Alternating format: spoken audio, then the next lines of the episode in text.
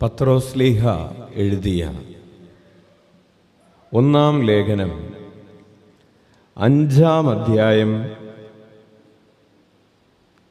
ഏഴും എട്ടും ഒമ്പതും തിരുവചനങ്ങളാണ് നമ്മൾ ഇന്ന് വായിക്കുകയും ധ്യാനിക്കുകയും ചെയ്യുന്നത്. പത്രോസ്ലിഹ എഴുതിയ ഒന്നാം ലേഖനം അഞ്ചാം അധ്യായം ഏഴ് മുതലുള്ള തിരുവചനങ്ങൾ. നിങ്ങൾ സമചിത്തതയോടെ ഉണർന്നിരിക്കുവിൻ. നിങ്ങളുടെ ശത്രുവായ പിശാച് അലറുന്ന സിംഹത്തെ പോലെ ആരെ വിഴുങ്ങണമെന്ന് അന്വേഷിച്ചുകൊണ്ട് ചുറ്റി നടക്കുന്നു. വിശ്വാസത്തിൽ ഉറച്ചു നിന്നുകൊണ്ട് അവനെ എതിർക്കുവിൻ. ലോകമെങ്ങുമുള്ള നിങ്ങളുടെ സഹോദരിൽ നിന്ന് ഇതേ സഹനം തന്നെ ആവശ്യപ്പെട്ടിരിക്കുന്നുവെന്ന് അറിയുകയും ചെയ്യുവിൻ. പിശാജിന്റെ പ്രവർത്തികളെക്കുറിച്ചുള്ള എട്ട് കാര്യങ്ങളാണ് നമ്മൾ ഇന്ന് പഠിക്കാൻ ആഗ്രഹിക്കുന്നത്.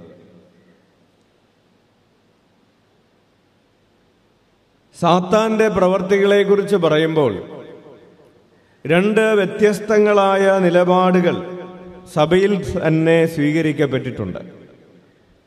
ഒന്ന് എല്ലാം പിശാജാണ് എന്ന് പറയുന്ന ഒരു നിലപാട്. കൊച്ചുങ്ങൾ പരീക്ഷയിൽ തോറ്റു. ബന്ധനമാണ്. വിവാഹം നടക്കുന്നില്ല. ബന്ധനമാണ് പിശാചിന്റെ പ്രവൃത്തിയാണ് പോലും. അല്ലാതെ സമയമാവാത്തതുകൊണ്ടൊന്നുമല്ല. കുഞ്ഞുങ്ങളുണ്ടാകുന്നില്ല ആ ബന്ധനമാണ് പിശാചാണ്. മദ്യാസക്തിയുണ്ട്. ആ പിശാചാണ്. ബന്ധിച്ചിട്ടിരിക്കുകയാണ്. അങ്ങനെ എല്ലാം പിശാചിനെ ആട്രിബ്യൂട്ട് ചെയ്യുന്ന ഒരു നിലപാട് ഒരു വശത്ത്. മറ്റൊരു നിലപാട് എന്ന് പറയുന്നത് പിശാജില്ല ഇതെല്ലാം സൈക്കോളജിക്കലാണ്. ഇതെല്ലാം മനുഷ്യരുടെ പ്രവൃത്തിയാണ്. എന്ന് പറഞ്ഞ് പിശാജില്ല എന്ന് പറഞ്ഞ് സാത്താൻ എന്ന് പറയുന്ന ഒരു അന്ധകാരത്തിന്റെ ശക്തിയില്ല എന്ന് പറഞ്ഞ് അതിനെ പൂർണമായും നിഷേധിക്കുന്ന മറ്റൊരു എക്സ്ട്രീമായിട്ടുള്ള നിലപാട്. ഇങ്ങനെ രണ്ട് നിലപാടുകളെയും സഭ തള്ളിക്കളയുകയാണ്. ദൈവശാസ്ത്രജ്ഞന്മാർ അത് ഇങ്ങനെയാണ് വ്യാഖ്യാനിക്കാൻ ആഗ്രഹിക്കുന്നത്. ഇതിന്റെ ഇടയിൽ ഒരു പൊസിഷനുണ്ട് എല്ലാം പിശാചാണോ? അല്ല. എന്നാൽ അവന്റെ സാന്നിധ്യമില്ലേ? ഉണ്ട്. അപ്പോൾ എങ്ങനെയാണ് നമ്മൾ അതിനെ പഠിക്കേണ്ടത്? പത്രോസ് ലീഹായുടെ ഈ വചനത്തിന്റെ ഭാഗം ഇപ്പോൾ നമ്മൾ വായിച്ച ഭാഗം. ഇത് മുഴുവനുമായും വ്യാഖ്യാനിക്കുകയും സൈറ്റനോളജി അല്ലെങ്കിൽ ഡിമനോളജി മുഴുവനായും വ്യാഖ്യാനിക്കുകയും ചെയ്യുന്നില്ലെങ്കിൽ തന്നെയും ചില ധാരണകൾ അത് നമുക്ക് പങ്കുവെച്ച് തരുന്നുണ്ട്. എട്ട് കാര്യങ്ങളാണ് പത്രോസ് ലീഹ ഇതിലൂടെ നമ്മെ ഓർമ്മപ്പെടുത്താൻ പരിശ്രമിക്കുന്നത്. അപ്പോൾ പിശാജ് പ്രവർത്തിക്കുന്ന എട്ട് വഴികൾ എന്ന് വേണമെങ്കിൽ നമുക്ക് പറയാം. എന്തുകൊണ്ടാണ് നമ്മൾ ഈ വഴികൾ അറിയേണ്ടത്? ഈ വഴികൾ അറിയുന്നത് കൊണ്ടുള്ള ഗുണമെന്താണ്? ഒരാൾ എങ്ങനെ പ്രവർത്തിക്കുന്നു എന്ന് അറിഞ്ഞാൽ നമ്മുടെ ശത്രുവിന്റെ വഴികൾ ശത്രുവിന്റെ തന്ത്രങ്ങൾ നേരത്തെ അറിഞ്ഞിരുന്നാൽ ആ തന്ത്രങ്ങളെ നേരിടുന്നതിനുള്ള മറുതന്ത്രങ്ങൾ നമുക്ക് വികസിപ്പിച്ചെടുക്കാൻ സാധിക്കും. അതുകൊണ്ട് ശത്രു എപ്രകാരമാണ് പ്രവർത്തിക്കുന്നത് എന്ന് അല്ലെങ്കിൽ ഒരു ഫുട്ബോൾ കളിക്ക് കോച്ച് പ്രാക്ടീസ് കൊടുക്കുമ്പോൾ ഓപ്പോസിറ്റ് ടീമിന്റെ കളിയുടെ തന്ത്രങ്ങൾ സ്വന്തം ടീമിന് പറഞ്ഞു കൊടുക്കാറുണ്ട്. കാരണം അവരിങ്ങനെയൊക്കെയാണ് അവരുടെ മൂവ്മെന്റ് ആ മൂവ്മെന്റിനെ ചെറുക്കാൻ നമ്മൾ എപ്രകാരം തന്ത്രങ്ങൾ മെനയണം. ഹലേലൂയ കൈയടിച്ച് കർത്താവിനെ മഹത്വപ്പെടുത്താം. ഉറക്കെ വിളിക്കാം ഈശോയേ. ഈശോയേ. ഈശോയേ. ഈശോയേ. ഈശോയേ.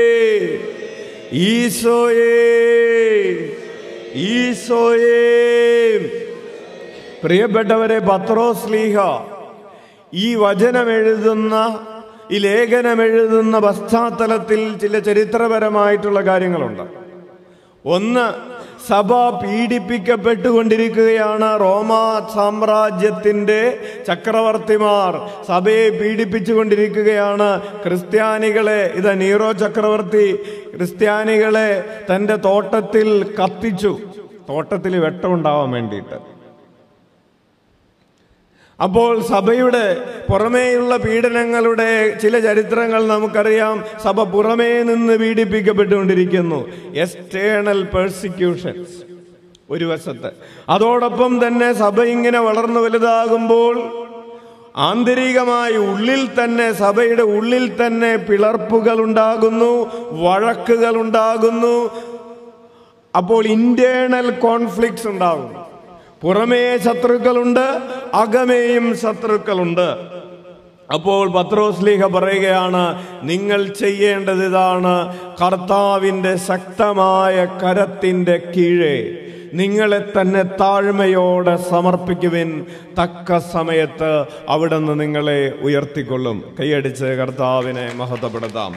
ഹലേ ലൂയ ഉറക്കെ വിളിക്കാം ഈശോയേ ഈശോയേ പ്രിയപ്പെട്ടവരെ ആ വചനം നമുക്കൊന്ന് ആവർത്തിച്ച് പറയാം. കർത്താവിന്റെ ശക്തമായ കരത്തിൻ കീഴെ നിങ്ങളെ തന്നെ താഴ്മയോടെ നിർത്തുവിൻ.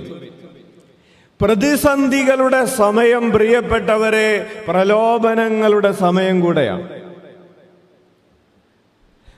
സ്നേഹപൂർവം ആവർത്തിക്കട്ടെ. പ്രതിസന്ധികളുടെ സമയം കഷ്ടതകളുടെ സമയം ദുരിതങ്ങളുടെ സമയം പ്രലോഭനങ്ങളുടെ സമയം കൂടെയാണ്.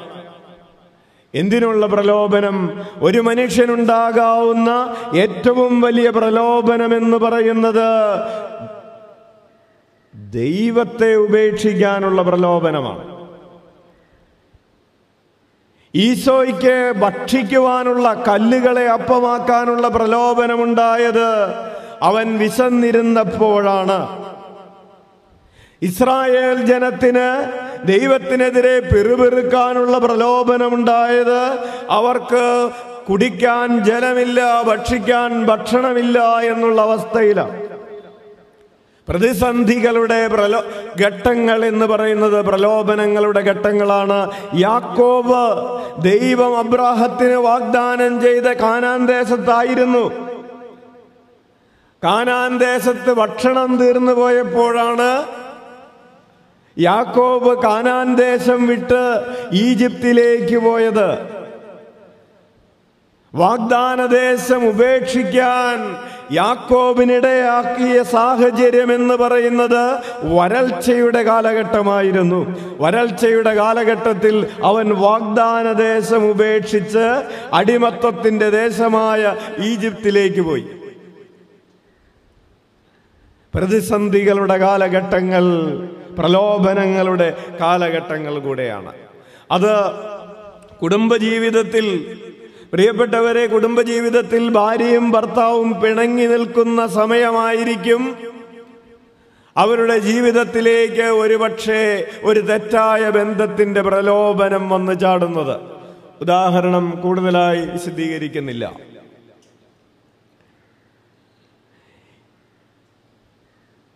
വിശ്വാസികളുടെ ഇടയിൽ വിള്ളലും വിഘടനങ്ങളും ഉണ്ടാകുന്നത് പിശാച വിശ്വാസത്തിൽ നിന്ന് അകലാനും വിശ്വാസം ഉപേക്ഷിക്കാനും ചില പ്രതിസന്ധികൾ കാരണമാകാറുണ്ട്.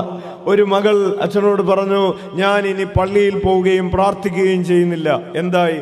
എന്റെ ഒരു കസിൻ ഉണ്ടായിരുന്നു. എന്തു പറ്റി അവന്? അവൻ നല്ല മനുഷ്യനായിരുന്നു. അവൻ നല്ല ചാരിറ്റി ചെയ്യുന്ന ഒരു പയ്യനായിരുന്നു. നല്ല യുവാവായിരുന്നു. അവൻ ഇടവകയിൽ സുസമ്മതനായിരുന്നു. അവനെ കണ്ട് പഠിക്കേ എന്ന് അവന്റെ മാതാവ് മറ്റുള്ളവർ അവരുടെ മക്കളോട് പറയുമായിരുന്നു. അപ്രകാരം നല്ല ഒരു സഹോദരൻ കസിനാണ്. അവൻ എന്തു പറ്റി മോളെ? അവൻ കഴിഞ്ഞ ആഴ്ച ഒരു വാഹനാപകടത്തിൽ മരിച്ചു ഇരുപത്തിമൂന്ന് വയസ്സ്. ഇനി ഞാൻ പള്ളിയിൽ പോകുന്നില്ല പ്രാർത്ഥിക്കുന്നില്ല ഈശോയെ എന്ന് വിളിക്കുന്നില്ല ഇതൊക്കെ വെറുതെ തട്ടിപ്പാണ്. ഇത്രയും നന്നായി ജീവിച്ച ഈ മകനെ രക്ഷിക്കാൻ കർത്താവിന് കഴിഞ്ഞില്ലേ? അങ്ങനെയാണെങ്കിൽ പിന്നെ നന്മ ചെയ്യുകയും വിശുദ്ധിയിൽ ജീവിക്കുകയും നീതി പ്രവർത്തിക്കുകയും ചെയ്യുന്നതിന്റെ ലാഭം എന്താണ്? പ്രതിസന്ധികളുടെ ഘട്ടങ്ങൾ പ്രലോഭനങ്ങളുടെ ഘട്ടങ്ങളായി മാറാം. ദൈവത്തെയും വിശ്വാസത്തെയും ഉപേക്ഷിക്കുന്നതിന്.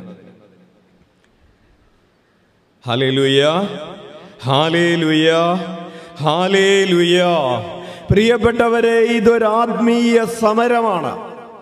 ഈ ആത്മീയ യുദ്ധം നടത്തുന്നത് അന്ധകാര ശക്തികൾക്കെതിരെയാണെന്ന് നമ്മൾ നേരത്തെ സൂചിപ്പിക്കുകയും പഠിക്കുകയും ചെയ്തിട്ടുണ്ട് എഫ് എസുകാർക്ക് എഴുതിയ ലേഖനം. ആറാം അധ്യായം. പൗലോസ് പറയുകയാണ് അവസാനമായി കർത്താവിലും അവിടുത്തെ ശക്തിയുടെ പ്രാഭവത്തിലും കരുത്തുള്ളവരാകുവിൻ. സാത്താന്റെ കുടില തന്ത്രങ്ങളെ എതിർത്ത് നിൽക്കാൻ ദൈവത്തിന്റെ എല്ലാ ആയുധങ്ങളും ധരിക്കുവിൻ. എന്തെന്നാൽ നമ്മൾ മാംസത്തിനും രക്തത്തിനുമെതിരായിട്ടല്ല പ്രബുദ്ധങ്ങൾക്കും ആധിപത്യങ്ങൾക്കും ഈ അന്ധകാര ലോകത്തിന്റെ അധിപന്മാർക്കും സ്വർഗീയിടങ്ങളിൽ വർത്തിക്കുന്ന തിന്മയുടെ ദുരാത്മാക്കൾക്കുമെതിരായിട്ടാണ് പടവെട്ടുന്നത്. കൈയടിച്ച കർത്താവിന് നന്ദി പറയാം. പ്രിയപ്പെട്ടവരെ നമ്മൾ പടവെട്ടുന്നത് വീടിന്റെ കണക്കിനെതിരെയല്ല എന്ന്. സ്ഥലത്തിന്റെ ദോഷത്തിനെതിരെ അല്ല എന്ന്.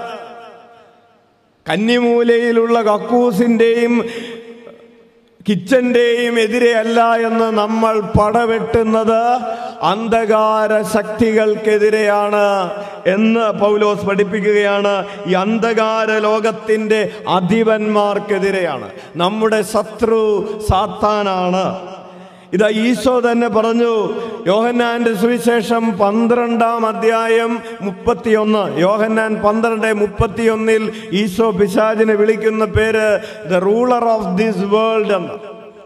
ഈശോ പറഞ്ഞു ഇതാ സമയമായിരിക്കുന്നു. ഈ ലോകത്തിന്റെ അധിപൻ പുറന്തള്ളപ്പെട്ട് കഴിഞ്ഞു. പുറന്തള്ളപ്പെടുന്നു ഹാലേലുയ. ഹാലേലുയ. ഹാലേലുയ. പിശാജിന്റെ ഒരു പ്രവൃത്തി ഇതാ. ശുശ്രൂഷയെ തടസ്സപ്പെടുത്തും. എവിടെയൊക്കെ നന്മ ചെയ്യാൻ മനുഷ്യൻ ആഗ്രഹിക്കുന്നുവോ എവിടെയൊക്കെ ദൈവത്തിലേക്ക് വരാൻ മനുഷ്യൻ ഒരു കാലെടുത്ത് വയ്ക്കുന്നുവോ എവിടെയൊക്കെ വിശ്വാസത്തിൽ ജീവിക്കാൻ ദൈവരാജ്യത്തിന്റെ ശുശ്രൂഷ ചെയ്യാൻ മനുഷ്യൻ ആഗ്രഹിക്കുന്നിടത്തൊക്കെ അവൻ തടസ്സപ്പെടുത്തും. അവൻ സഭയുടെ ശത്രുവ. പൗലോസ് പറയുകയാണ് തെസ്ലോന്യക്കാർക്ക് എഴുതിയ ഒന്നാം ലേഖനം രണ്ടാം അധ്യായം പതിനെട്ടാമത്തെ തിരുവചനം നിങ്ങളെ സന്ദർശിക്കാൻ അതായത് തെസലോനിക്കയിലുള്ള സഭയെ സന്ദർശിക്കാൻ ഞങ്ങൾ പൗലോസായ ഞാൻ പലവട്ടം ആഗ്രഹിച്ചു. എന്നാൽ സാത്താൻ ഞങ്ങളെ തടസ്സപ്പെടുത്തി. പൗലോസിന്റെ മിഷണറി യാത്രയെ പ്രേക്ഷിത യാത്രയെ തടസ്സപ്പെടുത്തിയത് സാത്താനാണെന്ന് തിരിച്ചറിയുന്നു. അതായത് സാത്താന്റെ പ്രവർത്തികളിൽ ഒന്ന് സഭയുടെ ശുശ്രൂഷകളെ വചനപ്രഘോഷണത്തെ അവൻ തടസ്സപ്പെടുത്തും. കുടുംബജീവിതത്തെ അവൻ തടസ്സപ്പെടുത്തുമെന്ന് പൗലോസ് പറയുന്നു. കുറുന്തൂസുകാർക്ക് എഴുതിയ ഒന്നാം ലേഖനം ഏഴാം അധ്യായം അഞ്ചാമത്തെ തിരുവചനം പ്രാർത്ഥനാ ജീവിതത്തിനായി ഇരുവരും തീരുമാനിക്കുന്ന കുറെ കാലത്തേക്കല്ലാതെ പരസ്പരം നൽകേണ്ട അവകാശങ്ങൾ നിഷേധിക്കരുത്. അതിനുശേഷം ഒന്നിച്ചു ചേരുകയും വേണം. തുടർന്ന് പറയുകയാണ് അല്ലാത്ത പക്ഷം നിങ്ങളുടെ സംയമനക്കുറവ് നിമിത്തം പിശാജ് നിങ്ങളെ പ്രലോഭിപ്പിക്കും. അതായത് കുടുംബ ജീവിതത്തിൽ വിള്ളലുകൾ ഉണ്ടാക്കാൻ പിശാജ് പരിശ്രമിക്കുമെന്ന് വചനം നമ്മെ പഠിപ്പിക്കുകയാണ്. അതായത് പോളിന് പൗലോസിന് പിശാജിന്റെ തന്ത്രങ്ങളെ കുറിച്ച് അറിവുണ്ടായിരുന്നു എന്ന് ചുരുക്കം അത് പൗലോസ് പറയുന്നുണ്ട്. രണ്ട് കുറിന്തസുകാർക്ക് എഴുതിയ രണ്ടാം ലേഖനം രണ്ടാം അധ്യായം പതിനൊന്നാമത്തെ തിരുവചനത്തിൽ പറയുകയാണ് ക്ഷമിക്കുന്നതിനെ കുറിച്ചൊക്കെ പറഞ്ഞിട്ട് പറയുകയാണ് ഇത് അതായത് ഇതൊക്കെ ഞാൻ പറഞ്ഞത് സാത്താൻ നമ്മെ കബളിപ്പിക്കാതിരിക്കേണ്ടതിനാണ്. അവന്റെ തന്ത്രങ്ങളെ പറ്റി നമ്മൾ അജ്ഞരല്ലല്ലോ. ഹാലേലുയ. ഹാലേലു. കൈയടിച്ച കർത്താവിനെ മഹത്വപ്പെടുത്താം. ഉറക്ക വിളിക്കാം ഈശോയേ ഈശോയേ ഈശോയേ.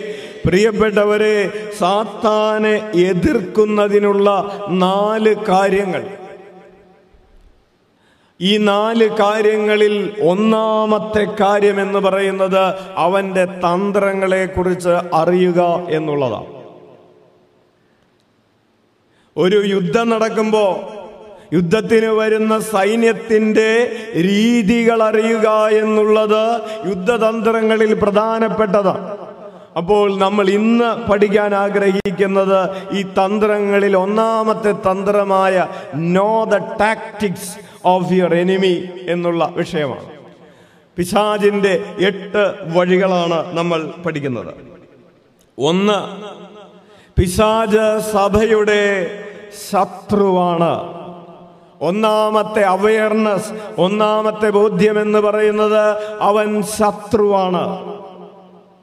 എന്താണ് ശത്രുവിന്റെ പണി? ശത്രുവിന്റെ പണി നമ്മളെ സഹായിക്കലാണോ? ശത്രു അന് നിരന്തരം അന്വേഷിച്ചു കൊണ്ടിരിക്കുന്നത്. പിശാജ് നിങ്ങളുടെ ശത്രുവാണെന്നാണ്. പെട്ടെന്നൊരു കാര്യം ഓർക്കുന്നത് അത് പ്ലൂരലാണ്.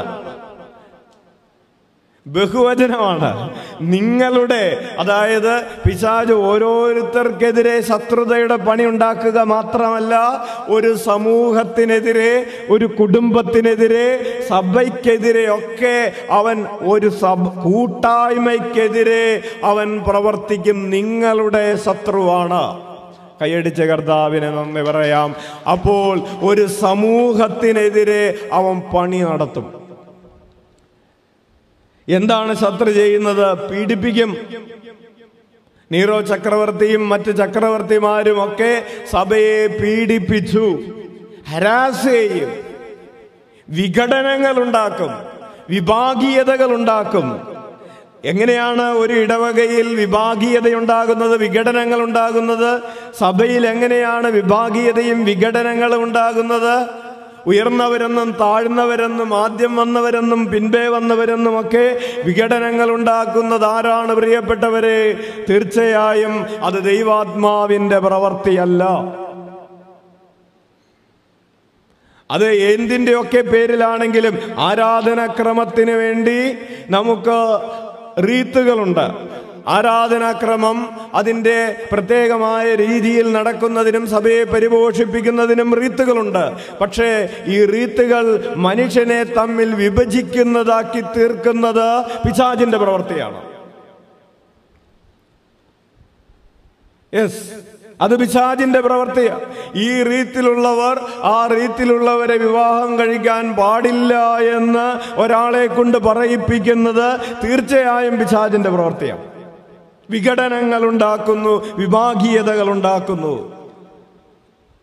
കത്തോലിക്ക സഭയിലെ തന്നെ ഒരു പള്ളിയിൽ പോകരുതെന്ന് മറ്റൊരു പള്ളിയിൽ വിളിച്ചു പറയേണ്ടി വരുന്നത് പിശാജിന്റെ പ്രവൃത്തിയാണ്. അപ്പോൾ വിഘടനങ്ങളും വിഭാഗീയതകളും അതായത് രണ്ട് തരത്തിലുള്ള പ്രവർത്തികളാണ് പിശാജ് നടത്തുന്നത്. ഒന്ന് പുറമേ നിന്നുള്ള ശത്രുക്കൾ രണ്ട് അകമേ നിന്നുള്ള ശത്രുക്കൾ. പുറമേ നിന്ന് പീഡിപ്പിക്കാൻ നോക്കുന്നവർ അകമേ നിന്ന് പീഡിപ്പിക്കാൻ നോക്കുന്നവർ. ഹലേലുയ വചനപ്രഘോഷണത്തെ അവൻ തടസ്സപ്പെടുത്തും. രണ്ട് ദിവസം നാൽപ്പത്തി മണിക്കൂർ നീണ്ടു നിൽക്കുന്ന ഒരു വിവാഹാഘോഷമാണ്. വിവാഹാഘോഷം നാൽപ്പത്തെട്ട് മണിക്കൂർ എന്ന് പറയുമ്പോൾ എത്ര സമയമായി എന്ന് വിചാരിച്ചു നാൽപ്പത്തെട്ട് മണിക്കൂർ ഹോട്ടൽ ബുക്ക് ചെയ്തിരിക്കുകയാണ് വിവാഹാഘോഷത്തിന് വേണ്ടി. ദിവ്യബലിയുടെ ഇടയിൽ പ്രസംഗിക്കാൻ പത്ത് മിനിറ്റ് ഉണ്ട്. ഓക്കെ പതിനഞ്ച് മിനിറ്റ് അഞ്ച് മിനിറ്റ് കൂടുതൽ പ്രസംഗിച്ചപ്പോൾ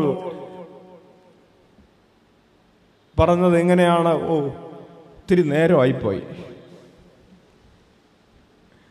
പ്രസംഗം കൂടിപ്പോയി. തലേ ദിവസത്തെ ബാച്ചിലേഴ്സ് പാർട്ടി പതിനൊന്ന് മണിവരെ പന്ത്രണ്ട് മണിവരെ നീണ്ടതിനൊന്നും ഒരു കുഴപ്പമില്ല ഹാലേ ലുയ ഹാലേ ലുയ ഹാലേ ലുയ ആ ദൈവത്തിലേക്കുള്ള ചുവടുവയ്പ്പുകളെ തടുക്കാൻ തടയാൻ പിശാജ് നിരന്തരം പ്രവർത്തിച്ചു കൊണ്ടിരിക്കുന്നു. നമുക്ക് അവയറാകാം are you aware of the tactic of Satan പിശാജ് ഇപ്രകാരം പ്രവർത്തിക്കുമെന്ന് നിന്റെ ശത്രുവിനെ പോലെ പ്രവർത്തിക്കുമെന്ന് നിനക്ക് ബോധ്യമുണ്ടോ? നിന്റെ ഉള്ളിൽ ഇപ്രകാരം തിന്മ കൊണ്ടുവരുന്നത് പിശാജാണെന്ന സാത്താനാണെന്ന ബോധ്യമുണ്ടോ? അതാണ് ഒന്ന്. ഒരു ബോധ്യം വേണ്ടത് അവൻ നിന്റെ ശത്രുവാണ്. രണ്ട് ഹീസ് എ ഡേഞ്ചറസ് ഫോ നമുക്ക് ചിലപ്പോൾ ശത്രുക്കൾ ഉണ്ടായിരിക്കാം പാവമാണ്. ശത്രു ആണെങ്കിലും പാവമാണ്. പക്ഷേ പിശാജെന്ന് പറയുന്ന ശത്രു പാവമല്ല. അതൊരു ഫെറോഷ്യസ് അനിമലാണ്. അതുകൊണ്ടാണ് പത്രോസ് ലീഗ പറഞ്ഞത് നിങ്ങളുടെ ശത്രുവായ പിശാജ് അലറുന്ന സിംഹത്തെ പോലെ. സിംഹത്തിന്റെ ഗുണം എന്താണ്? ശാന്തശീലതയാണോ? യെസ് സിംഹം എന്ന് പറയുന്ന പദം പിശാചിന് വേണ്ടി ഉപയോഗിച്ചിരിക്കുന്നത് ഈസ് എ ഡേഞ്ചറസ് ഫോ വളരെ അപകടകാരിയായ ഒരു ശത്രുവാണ് പിശാജ് മനുഷ്യനെയും അവന്റെ ബലഹീനതകളെയും നന്നായി അറിയുന്നവനാണ്. പ്രിയപ്പെട്ടവരെ നമ്മളെ നന്നായി അറിയുന്നവന്റെ കൂടെയാണ്. നമ്മുടെ കളികളൊക്കെ നമ്മളെക്കാൾ നന്നായി അറിയുന്നവനെതിരെയാണ് നമ്മൾ യുദ്ധം ചെയ്യുന്നതെന്ന്. മനുഷ്യനെ നമ്മൾ പഠിക്കാൻ തുടങ്ങിയിട്ട് അതായത് നമ്മൾ മനുഷ്യനെ പഠിക്കാൻ തുടങ്ങിയിട്ട് ഓരോരുത്തരും മനുഷ്യനെ പഠിക്കാൻ തുടങ്ങിയിട്ട് എത്ര നാളായി? അമ്പത് വയസ്സായിട്ടുണ്ടെങ്കിൽ പത്ത് ഒരു പത്ത് വർഷം കഴിഞ്ഞപ്പോഴല്ലേ മനുഷ്യൻ എങ്ങനെയൊക്കെയാണ് ചിന്തിക്കുന്നത് പ്രവർത്തിക്കുന്നത്? പത്തിരുപത് വർഷമൊക്കെ ആയിട്ടുള്ളൂ അല്ലെങ്കിൽ പത്തൊമ്പത് വർഷമായിട്ടുള്ളൂ അറുപത് വർഷം പിടിക്കേ. പിശാജ് മനുഷ്യനെ പഠിക്കാൻ തുടങ്ങിയിട്ട് എത്ര കൊല്ലമായി മനുഷ്യനുണ്ടായ നാൾ മുതൽ പിശാജ് മനുഷ്യനെ പഠിച്ചുകൊണ്ടിരിക്കുകയാണ്. നമ്മുടെ കളികളൊക്കെ കൃത്യമായിട്ട് നമ്മളെക്കാൾ നന്നായിട്ട് അറിയാവുന്ന ആളാണ് പിശാജ്. പ്രിയപ്പെട്ടവരെ പിശാജിനറിയാം ഇവൻ എങ്ങനെ വീഴ്ത്തണോന്ന്. പണം കാണിച്ച് വീഴ്ത്തണമെന്ന് പിശാജിനറിയാം. ഇവൻ എന്ത് കണ്ടാൽ വീഴും? പണം കാണിച്ചു കൊടുത്താൽ വീഴുന്നവനാണ് ഇവൻ. പെണ്ണ് കാണിച്ചു കൊടുത്താൽ വീണ വീഴുന്നവനാണിവൻ. പുരുഷനെ കാണിച്ചു കൊടുത്താൽ വീഴുന്നവളാണിവൾ.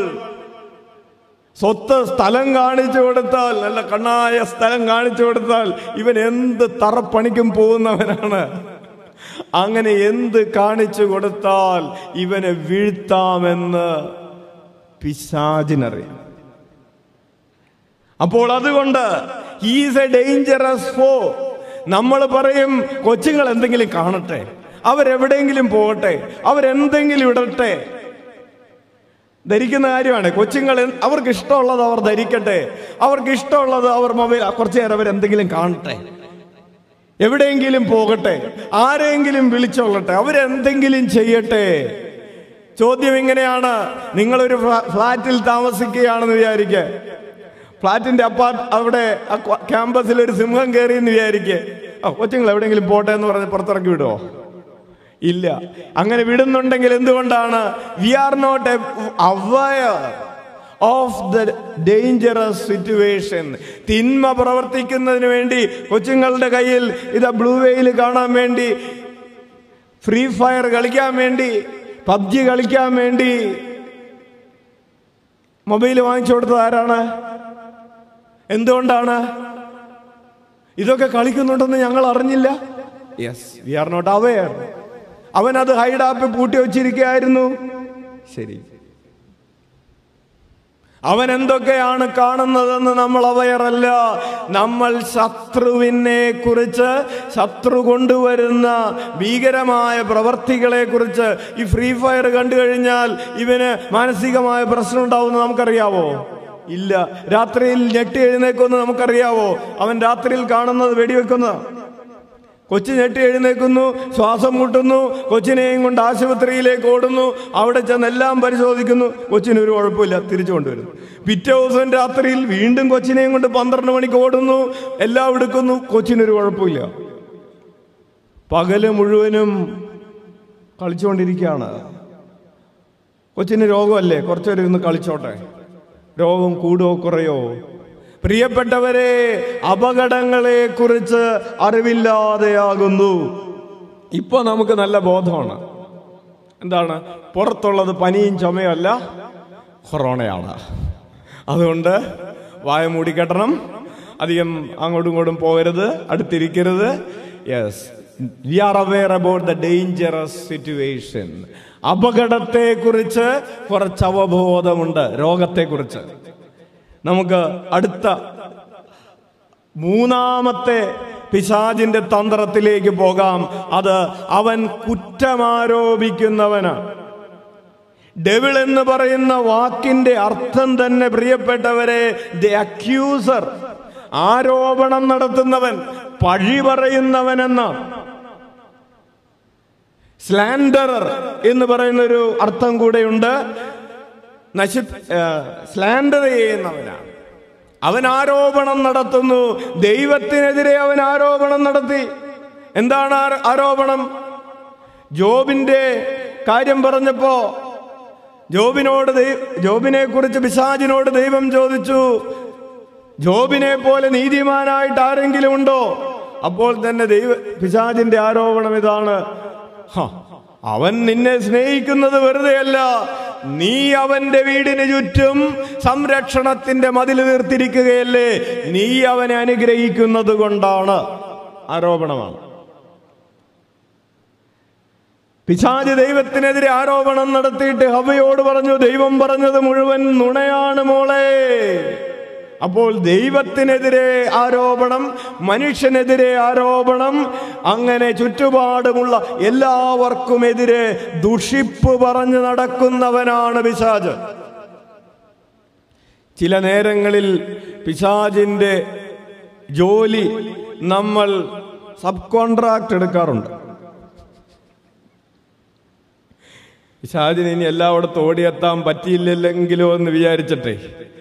മറ്റുള്ളവരെ കുറിച്ച് ദുഷിപ്പ് പറയാന്നുള്ള പിശാചിന്റെ പണി നമ്മൾ കോൺട്രാക്ട് എടുക്കാറുണ്ട്. ദുഷിപ്പ് പറയുന്നത് എന്തിനു വേണ്ടിയിട്ടാണ്? ഒരാളുടെ നന്മ ഇല്ലാതെയാക്കാൻ ഒരാളുടെ നന്മയ്ക്കെതിരെ ഒരാളോടുള്ള സ്നേഹമില്ലാതെയാക്കാൻ എപ്രകാരമാണ് പ്രിയപ്പെട്ടവരെ ദുഷിപ്പ് പറയുമ്പോൾ സ്നേഹമില്ലാതെയാകുന്നത്? ഒരു ഉദാഹരണം പറയാം. അമ്മായിയമ്മ ഈ മരുമോളുണ്ട് വീട്ടിൽ. ഈ അമ്മ വിദേശത്തുള്ള മകനെ വിളിച്ചിട്ട് പറയുകയാണ് ഇവൾ ഒരു പണി എടുക്കുന്നില്ലടാ. ശരി. അവൾ വെറുതെ ഫോണും പിടിച്ചോണ്ടിരിക്കുകയാണ്.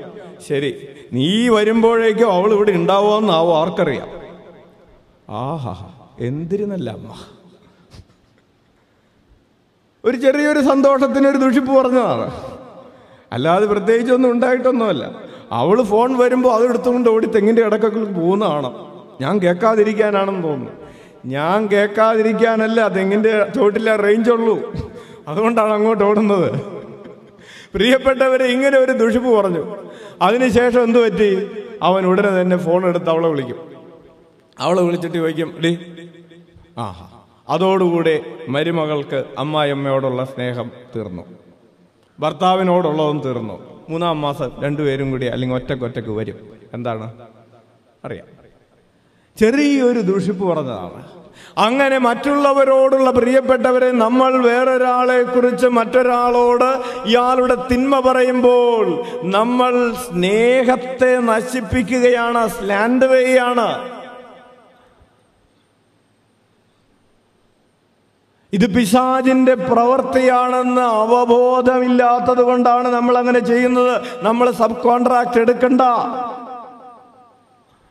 ഇനി അവൻ കുറ്റം ആരോപിക്കുന്നവനാണ് അവൻ ആരോപിക്കുന്ന മറ്റൊരു കുറ്റം എന്താണെന്നറിയാവോ?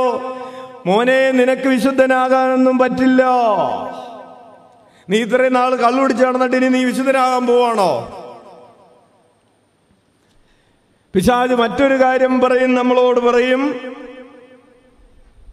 നിനക്ക് പൊക്കം കുറവാണ്. നിനക്ക് പൊക്കം കൂടുതലാണ്. നിനക്ക് തടിയില്ല. നിനക്ക് തടിയുണ്ട്. നിനക്ക് നിറമില്ല. നിനക്ക് നിറം കൂടുതലാണ്. ഇങ്ങനെ നമ്മുടെ ശരീരത്തെ കുറിച്ച് തെറ്റായിട്ടുള്ള അവബോധങ്ങൾ തെറ്റായിട്ടുള്ള ധാരണകൾ പിശാജ് നമുക്ക് നൽകും. പിശാജ് പറയും നീ പണ്ട് ഇങ്ങനെ ഒരു തെറ്റ് ചെയ്തില്ലേ? നിനക്ക് ഇപ്പം പുണ്യാളനായി ചമഞ്ഞ് നടക്കണമോ? എന്നൊക്കെ ചോദിച്ച് പിശാജ് നമ്മളിങ്ങനെ അക്യൂസ് ചെയ്തുകൊണ്ടിരിക്കും. നമ്മൾ ഇങ്ങനെ ചോദ്യം ചെയ്യും. അപ്പോൾ നമ്മൾ ഇങ്ങനെ മനസ്സ് മടുത്തിട്ട് വീണ്ടും അന്ന് അവന്റെ വഴിയിൽ തന്നെ പോവാന്ന് പറയും. ഹാലേ ലുയാ ഹാലേ ലുയാ ഇതാ വചനം ഇങ്ങനെ പഠിപ്പിക്കുന്നു. റോമ എട്ട് ഒന്ന്. ആകയാൽ ഇപ്പോൾ യേശു ക്രിസ്തുവിനോട് ഐക്യപ്പെട്ടിരിക്കുന്നവർക്ക് ശിക്ഷാവിധിയില്ല. പറഞ്ഞ വചനം ഒന്ന് പറഞ്ഞു പഠിക്കാം. റോമ എട്ട് ഒന്ന്. പറഞ്ഞേ. ആകയാൽ കടവുയർത്തി വീശിക്കൊണ്ടെന്ന് പറഞ്ഞ ഇപ്പോൾ യേശു ക്രിസ്തുവിനോട് ഐക്യപ്പെട്ടിരിക്കുന്നവർക്ക് ശിക്ഷാവിധിയില്ല. ദൈവം പറയും കുഞ്ഞെ നിന്റെ ഭൂതകാലം എന്തുമായി കൊള്ളട്ടെ? നീ ചെയ്യേണ്ടത് ഇതാണ്. നീ എന്നോട് ഐക്യപ്പെട്. അങ്ങനെ താനുമായി നമ്മളെ ഐക്യപ്പെടുത്താൻ വേണ്ടിയാണ് പ്രിയപ്പെട്ടവരെ ഈശോമിശ നമുക്ക് വേണ്ടി അപ്പമായി മാറിയത്. റോമ എട്ട് മുപ്പത്തി ഒന്നിൽ നമ്മളിങ്ങനെ വായിക്കുന്നു. ദൈവം നമ്മുടെ പക്ഷത്തെങ്കിൽ ആര് നമുക്ക് എതിരെ നിൽക്കും? കരുവേർത്ത് വീശിയിട്ട് പറയാം. റോമ എട്ട് മുപ്പത്തി ഒന്ന് ദൈവം നമ്മുടെ പക്ഷത്തെങ്കിൽ ആര് നമുക്ക് എതിരെ നിൽക്കും? അപ്പോ ഡെവിൾ അക്യൂസറാണ് ദുഷിപ്പിക്കുന്നവനാണ് ആരോപണം നടത്തുന്നവനാണ് നമുക്കെതിരെ. നമ്മുടെ നേരെ കൈ ചൂണ്ടിക്കൊണ്ട് പറയും നീ കൊള്ളൂലാത്തവനാണ്. നിനക്ക് നന്നാവാൻ പറ്റില്ല. നമ്മുടെ ഉള്ളിൽ കോംപ്ലക്സുകൾ ഉണ്ടാക്കും. നിനക്ക് വിശുദ്ധനാകാനൊന്നും പറ്റില്ല. നീ വെറുതെ പള്ളിയിൽ പോയി വെറുതെ സമയമൊന്നും കളയണ്ട. നിനക്ക് അനുദവിക്കാൻ പറ്റില്ല. നീ കള്ളുകുടിയനാണ്. നീ വ്യഭിചാരിയാണ്. നിനക്ക് നന്നാവാൻ പറ്റില്ല എന്ന് നമ്മളോട് പറയുന്നത് പ്രിയപ്പെട്ടവരെ നിനക്ക് ഇതിൽ നിന്ന് രക്ഷ പ്രാപിക്കാൻ പറ്റില്ല. നിന്റെ ഇപ്പോഴുള്ള ദുഃഖത്തിൽ നിന്ന് നിനക്ക് പുറത്തു കിടക്കാൻ പറ്റില്ല. നീ നശിച്ചു നീ തീർന്നു നീ പോയി. നിനക്ക് പോയി. ഒന്നുമില്ല ഇനി ബാക്കിയെന്ന് നമ്മളോട് പറയുന്നത് പ്രിയപ്പെട്ടവരെ പിശാചാണ്. നാലാമതായി അവൻ ചുറ്റി നടക്കുന്നവനാണ്. ചുറ്റി നടക്കുക എന്ന് പറഞ്ഞാൽ അതിനു വേണ്ടിയിട്ട് ഉപയോഗിച്ചിരിക്കുന്ന പദം വേട്ടക്കാരൻ ചുറ്റി നടക്കുന്നത് എങ്ങനെയാണ്? ഒച്ചയുണ്ടാക്കിയിട്ടാണോ? അവൻ പതുങ്ങി പതുങ്ങി നടക്കുന്നവനാണ്. കള്ളൻ വീട്ടിൽ വരുന്നത് എങ്ങനെയാണ്? ഒച്ചയുണ്ടാക്കിയിട്ടാണോ? ഞാൻ വരുന്നുണ്ട് എന്നൊക്കെ പറഞ്ഞ് വിസിലടിച്ചിട്ടാണോ? അവൻ പതുങ്ങി പതുങ്ങി നടക്കുന്നവര് അവർ അവരെക്കുറിച്ച് ഈശോ പറഞ്ഞതിരിക്കുന്നത് ഇങ്ങനെയാണ്. മത്തായുടെ സുവിശേഷം ഏഴാം അധ്യായം പതിനഞ്ചാമത്തെ തിരുവചനം ആടുകളുടെ വേഷത്തിൽ വരുന്ന വ്യാജപ്രവാചകരെ സൂക്ഷിച്ചുകൊള്ളുവിൻ. പിശാജ് നമ്മളെ പ്രലോഭിപ്പിക്കാൻ നമ്മുടെ അടുത്തേക്ക് വരുന്നത് നമുക്ക് പേടിയുണ്ടാകുന്ന രീതിയിലല്ല. നമ്മളെ ഏറ്റവും കൂടുതൽ നമ്മളെ സഹായിക്കാൻ എന്നുള്ള രീതിയിലാണ് വരുന്നത്. ഒരു സഹോദരി പറഞ്ഞു ആ സഹോദരി ഒരു തെറ്റായ ബന്ധത്തിലേക്ക് വീണുപോയത്. ഈ സഹോദരിയുടെ ഭർത്താവ് കള്ളു കുടിച്ച് പറമ്പിൽ കിടക്കുമ്പോൾ ആ പറമ്പിൽ നിന്ന് വീട്ടിൽ കൊണ്ടുവന്നാക്കാനായിട്ട് അടുത്തുള്ള ഒരാൾ സഹായിച്ച് സഹായിച്ച് ഇപ്പോൾ അതൊരു തിന്മയുടെ തെറ്റായൊരു ബന്ധത്തിന്റെ മേഖലയിൽ എത്തിയിട്ടുണ്ട്. സഹായഹസ്തം നീട്ടിയതാണ്. ഇപ്പോൾ സഹായഹസ്തമല്ല കാരാളഹസ്തമാണ്.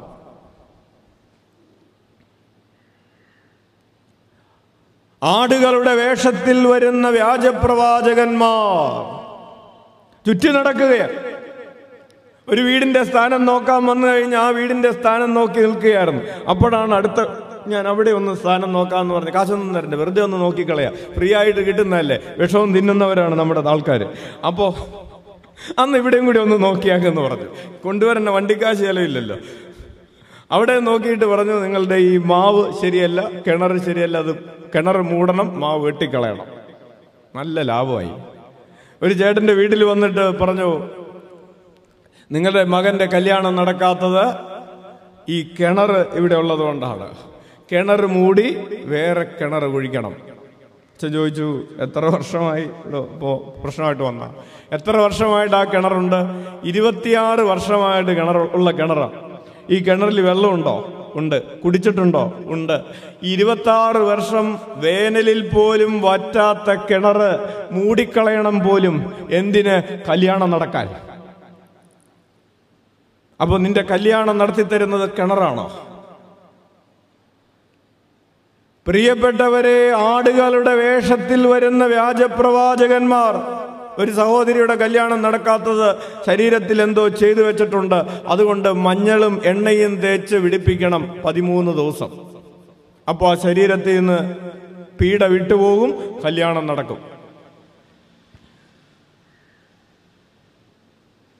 ആടുകളുടെ വേഷത്തിൽ വരുന്ന വ്യാജപ്രവാചകന്മാർ പൗലോസ് പറയുകയാണ് രണ്ട് കൊറിന്തോസ് പതിനൊന്ന് പതിമൂന്ന് മുതലുള്ള തിരുവചനങ്ങൾ. അത്തരക്കാർ കപടനാട്യക്കാരായ അപ്പോസ്തലന്മാരും വഞ്ചകരായ ജോലിക്കാരും ക്രിസ്തുവിന്റെ അപ്പോസ്തലന്മാരുമായി വ്യാജവേഷം ധരിച്ചവരാണ്. അത്ഭുതപ്പെടേണ്ട പിശാജ് പോലും പ്രഭാപൂർണനായ ദൈവദൂതനായി വേഷം കെട്ടാറുണ്ടല്ലോ.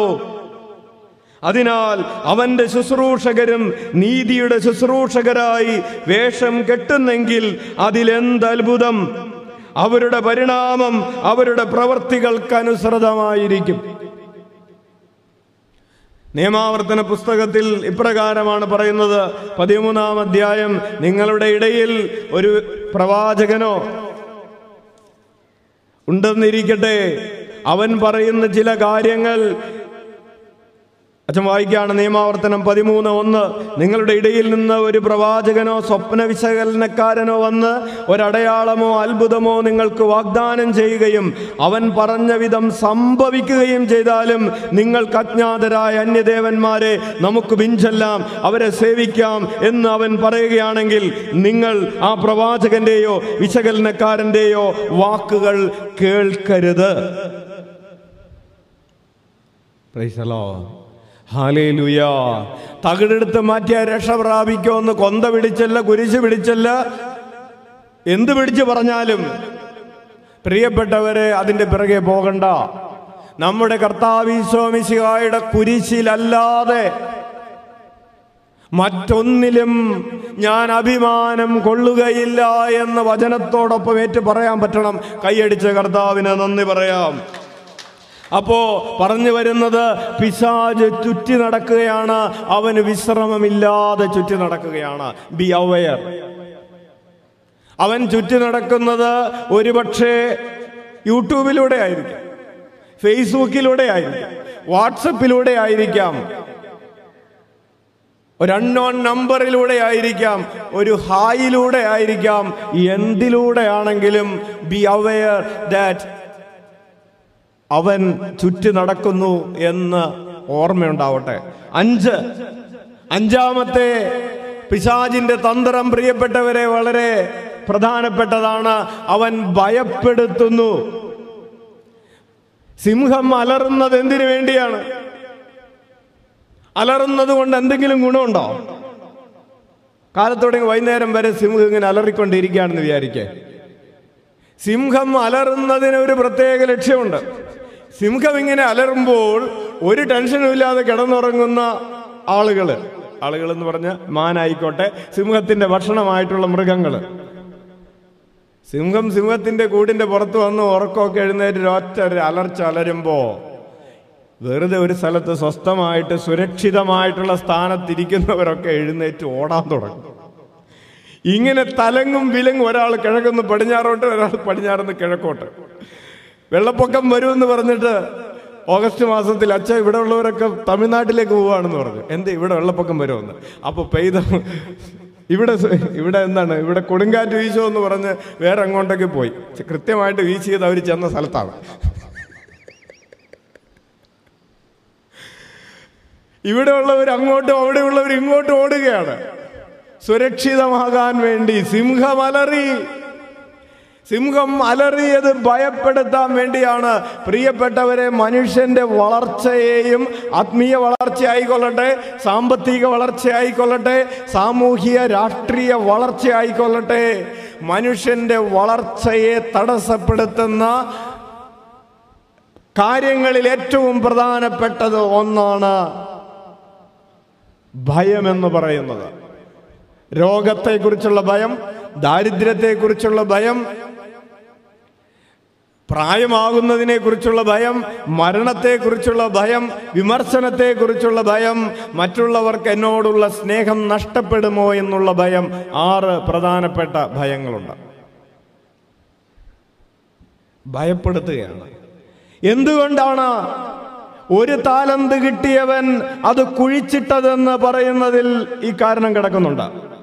മത്തായുടെ സുവിശേഷം ഇരുപത്തിയഞ്ചാം അധ്യായം ഇരുപത്തിയഞ്ചാമത്തെ തിരുവചനത്തിൽ ഇതാ ഒരു താലന്ത് കിട്ടിയവൻ രാജാവിന്റെ മുമ്പിൽ വന്ന് നിൽക്കുകയാണ്. എന്നിട്ട് പറഞ്ഞു നീ വിതയ്ക്കാത്തിടത്ത് നിന്ന് കൊയ്യുന്നവനും വിതറാത്തിടത്ത് നിന്ന് ശേഖരിക്കുന്നവനുമാണെന്ന് എനിക്കറിയാം. നീ ദുഷ്ടനാണെന്ന് എനിക്കറിയാം. അതുകൊണ്ട് ഞാൻ ഭയപ്പെട്ട് ഈ താലന്ത് കുഴിച്ചിട്ടു. അവന് കിട്ടിയ കൃപ അവൻ ഉപയോഗിക്കാതിരുന്നതിന്റെ കാരണം എന്തായിരുന്നു പ്രിയപ്പെട്ടവരെ? ഭയമായിരുന്നു. ആരാ അവനെ പേടിപ്പിച്ചത്? ആരാ അവനെ പേടിപ്പിച്ചത്? പിശാജ് അലറുന്ന സിംഹത്തെ പോലെ ഭയം നമ്മുടെ ഉള്ളിൽ ഉണ്ടാക്കുന്നു എന്തിനുള്ള ഭയം? ദൈവാരാധനയ്ക്കുള്ള ഭയം. ദൈവത്തെ കേൾക്കാനുള്ള ഭയം. ചന്തയിൽ പോകാൻ പേടിയില്ലല്ലോ? ഇല്ല. കറണ്ട് കാശ് അടക്കാൻ പോകാൻ പേടിയില്ലല്ലോ?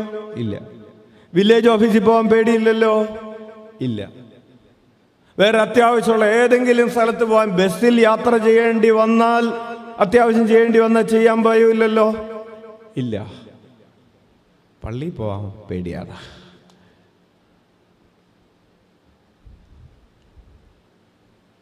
പള്ളിയിൽ നിന്ന് മാത്രമോ കൊറോണ കിട്ടുള്ളോ? ബസ്സിൽ നിന്ന് കിട്ടേല? അരി മേടിക്കുന്ന കടയിൽ നിന്ന് കിട്ടേല? വില്ലേജ് ഓഫീസിൽ നിന്ന് കിട്ടേല? വില്ലേജ് ഓഫീസർക്ക് കൊറോണയാണ്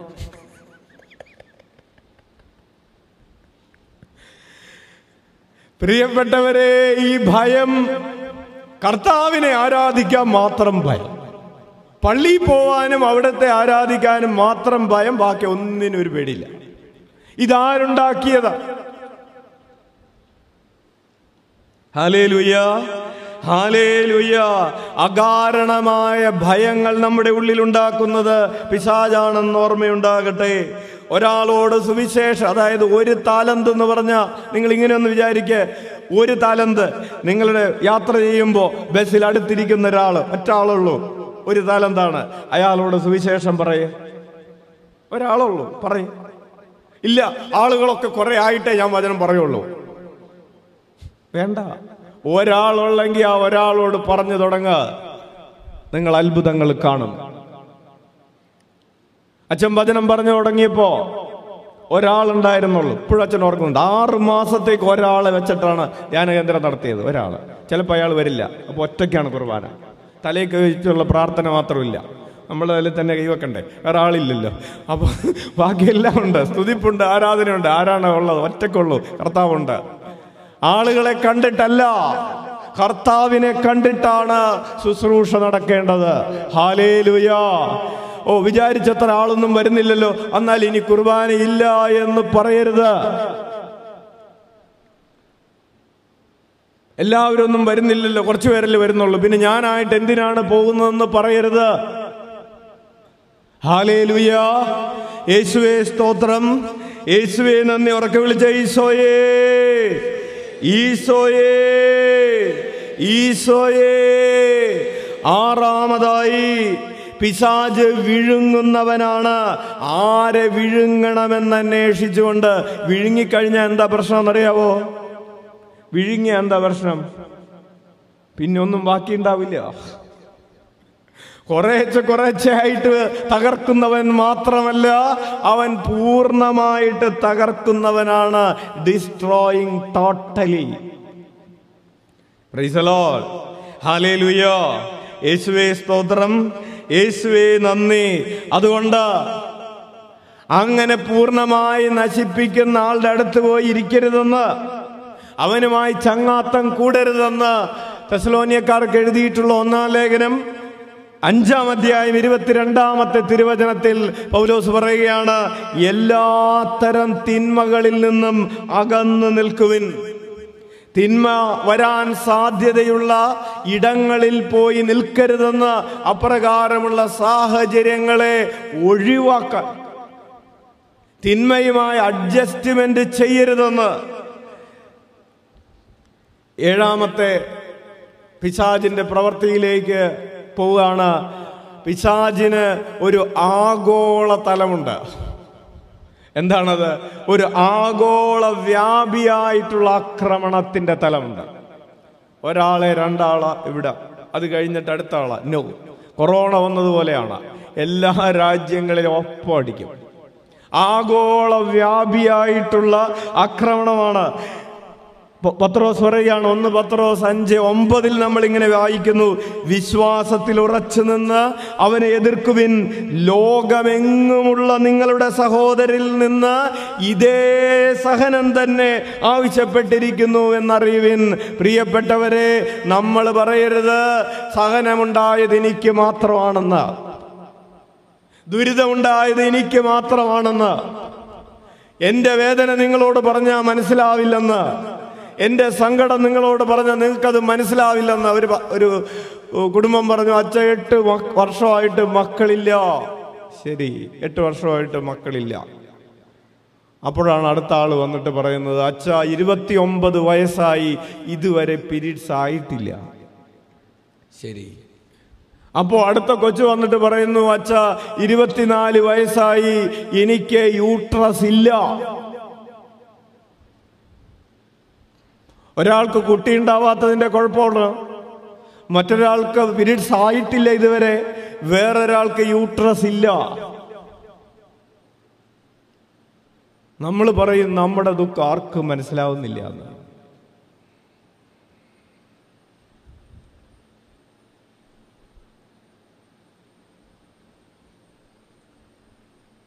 എട്ട്. അവൻ നുണയനാണ്. ആര്?